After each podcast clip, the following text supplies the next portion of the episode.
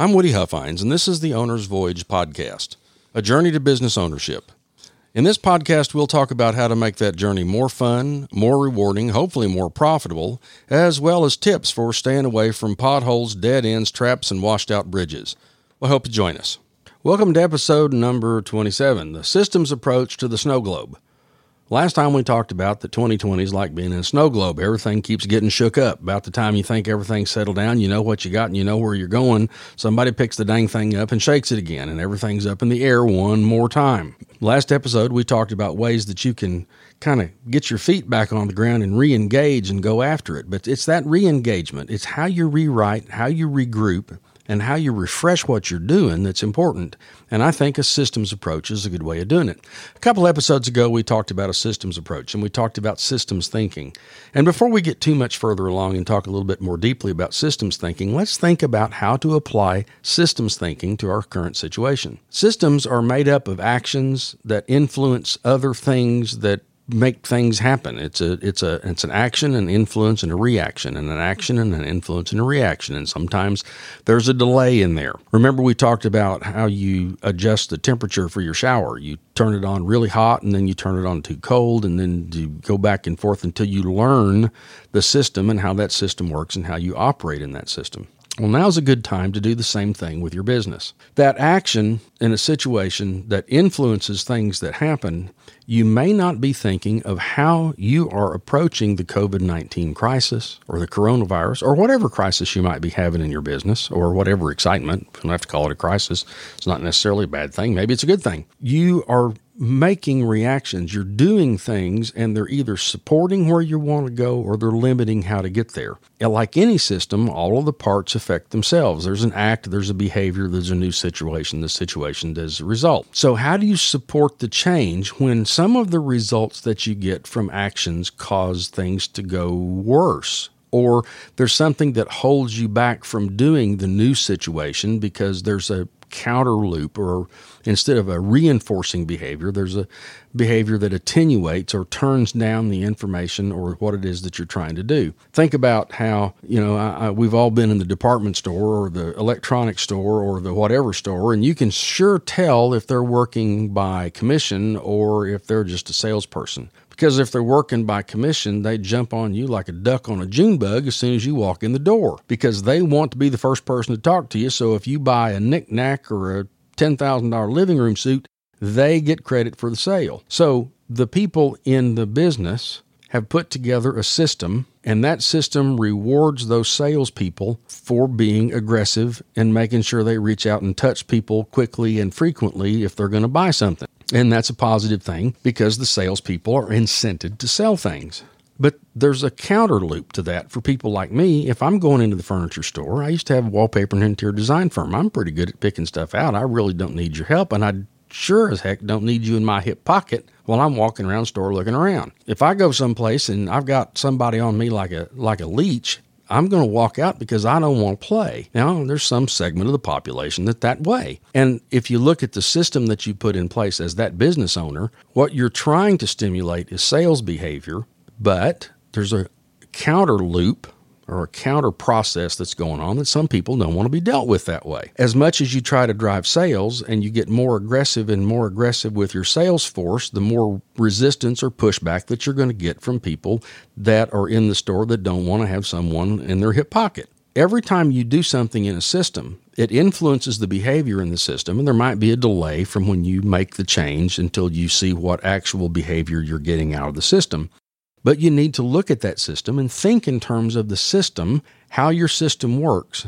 I would highly recommend that you write down your business processes, put them on paper, flowchart them, swim lane. There's a bunch of different ways of doing it so that you can look to see how things are supposed to go, how you want them to go, and get really granular about how you do that because that system is the system that you're trying to influence or the system that you're trying to change by the changes that you want to make to deal with the current business environment. And it doesn't have to be the corona environment. It can be a change in your market. It can be a change in the in the situation that you're in in terms of your your retail space. It can be a number of things. And the lower level of detail that you use to analyze what it is that you do, the better chance you're going to have at making tweaks and understanding what happens when you make those tweaks. The law of unintended consequences can always jump up and bite you. So if you diagram that system and you put the system in place and then start monitoring it, then when you start making changes, because remember in a system there's a delay, just like the shower. You turn the knob, the water doesn't go to that temperature immediately. There's a little bit of a delay. And in a systems thinking process, it's kind of it's a it's a it's a driver driven question. When you make a change on the temperature of the shower, is your hand affecting the temperature or is the temperature affecting your hand? Because you can think about it either way. You can say, I'm the driver, I'm twisting it hotter. I'm the driver, the hand is operating the knob, not the water. But the other way of looking at it is you test the water and you see it's too cold, the water causes your hand to make the move. And that's the thing about systems is everything is interrelated.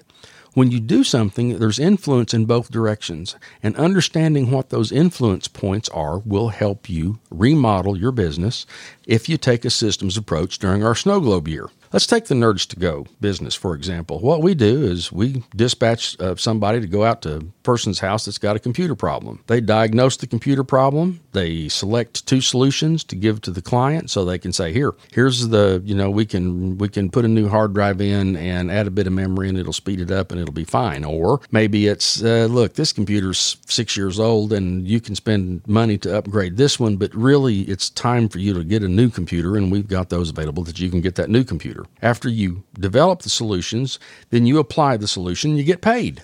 Simple process, right? Well, from a systems thinking standpoint and a COVID 19 coronavirus standpoint or other perturbation to your business, how would you go about looking at that system? We got a new environment. When we dispatch somebody, when, when a nerd is going to go to someone's house to fix the computer, do we ask them ahead of time? Would you prefer that we come and pick your computer up and we'll bring it back to the store?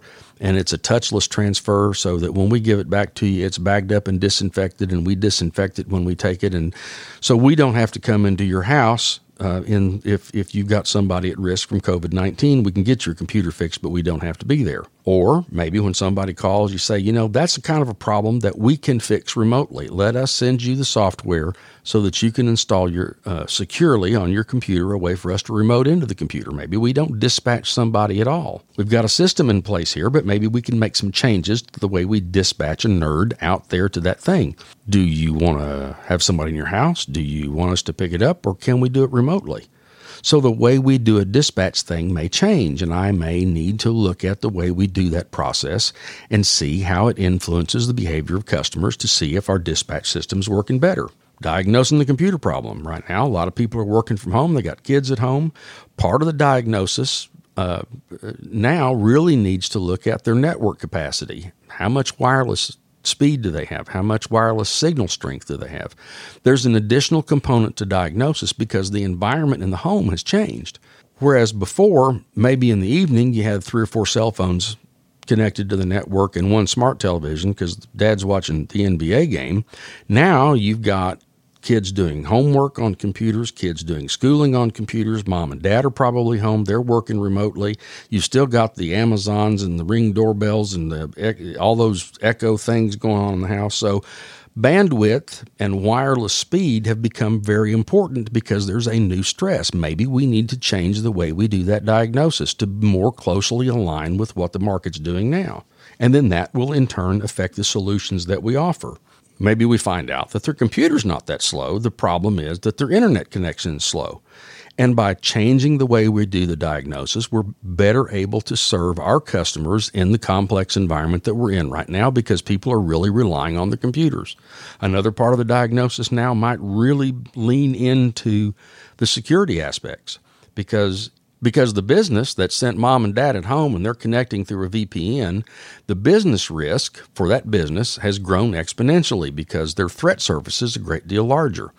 Now, not, not only do they have to worry about the internet perimeter, if you will, around the business, that lawyer or that real estate agent or that title guy or, or that mortgage writer is sitting at home. And last week, the business didn't need to worry about the Internet of Things devices that are connected to the network because they didn't have any. Well, now, if they've got somebody connecting to the office from their home, that home network environment is part of the risk profile Maybe when we do the diagnosis and we look for solutions, we include that by finding out how many people do you have working from home? Is there any sensitive data being transferred? Maybe you need a secure environment.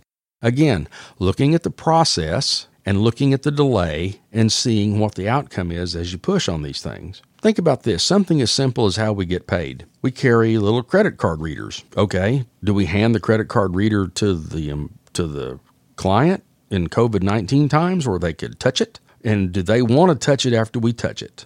If we hand it to them, are they nervous about us handing them something because it's a physical contact thing in COVID 19? So, something as simple as the payment process. Let's look at that process and how we do it. Maybe what we do is we take a picture of the credit card and we'll hand enter the credit card instead of swiping it. So it's a touchless system where the customer is not having to handle our card reader. We're not having to handle the customer's card. It's a touchless system. There are options for the system and how that system is going to work that's going to influence the way people behave and the way the employees behave. Ask good questions. Look at those questions and bump those questions up against the processes and systems. And I mean every one that you've got. Anything that you do repeatedly needs to be written down in diagrams so that you can think about it in terms of a system.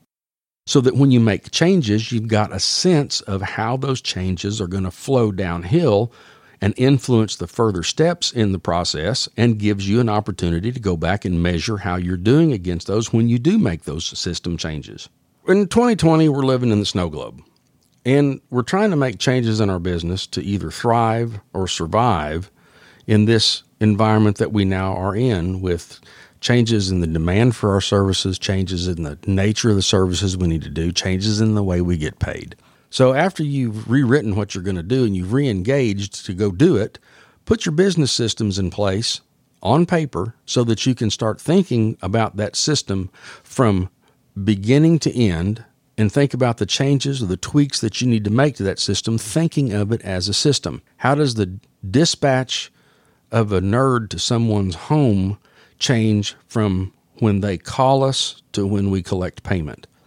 And what are the things that we need to do that affect one step or the next so that we can put the systems and processes in place that we're thinking about the system instead of individual parts? in the coronavirus example that I gave, that whole business process is demonstrating a concern for the consumer's health so that our clients aren't worried that we're going to make them sick and they're not uh, and the nerd's not worried that they're going to get sick by going to people's homes. But you need to look at it from a systems process because you may find out that people don't want to be reminded of that. And in McKinney, Texas, everybody's so sick of wearing masks that if you wear a mask, they just look at you like you're a numbnut. Well, what are you doing? The mask really look at the system, think of it as a system, change it as a system, and look at how the things are connected. And that way we can survive the snow globe year of 2020. I'm Woody Huffines. This is the Owner's Voyage podcast. Thanks for joining us.